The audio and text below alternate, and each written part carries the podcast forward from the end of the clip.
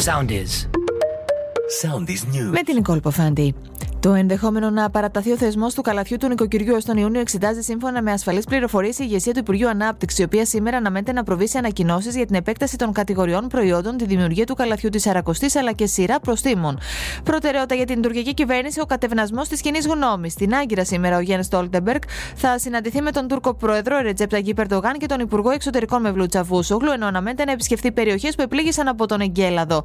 Νέα κρίσιμη ακρόαση την Τρίτη από τότε που συνελήφθη και κρατείται στις βελγικέ φυλακές θα έχει σήμερα η Εύα Καηλή ενώπιον του Προδικαστικού Συμβουλίου, από το οποίο θα ζητήσει να αφαιθεί ελεύθερη με περιοριστικούς όρους.